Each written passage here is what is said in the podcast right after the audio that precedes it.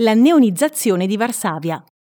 La Polonia ha dimostrato più volte nel corso della sua storia di saper accogliere il cambiamento e trasformarsi insieme al bello e al brutto del mondo.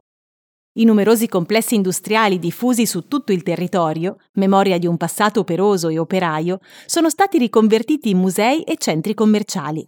Spazi post-industriali rivitalizzati, atmosfere liberty e arte contemporanea si sono fatti strada in molte città polacche, che oggi ostentano una ricchezza di colori e dettagli architettonici proiettata al futuro, ma ancorata a un passato pieno di vita e di cui non ci si può liberare.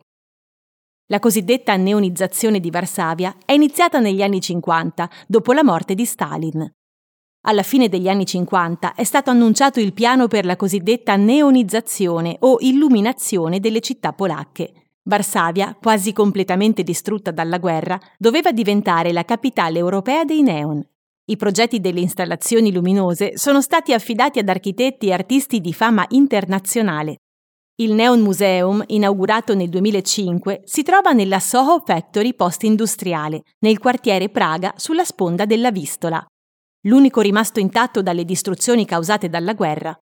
Unico nel suo genere in Europa, ospita la documentazione e la conservazione delle insegne neon risalenti all'epoca della Guerra Fredda.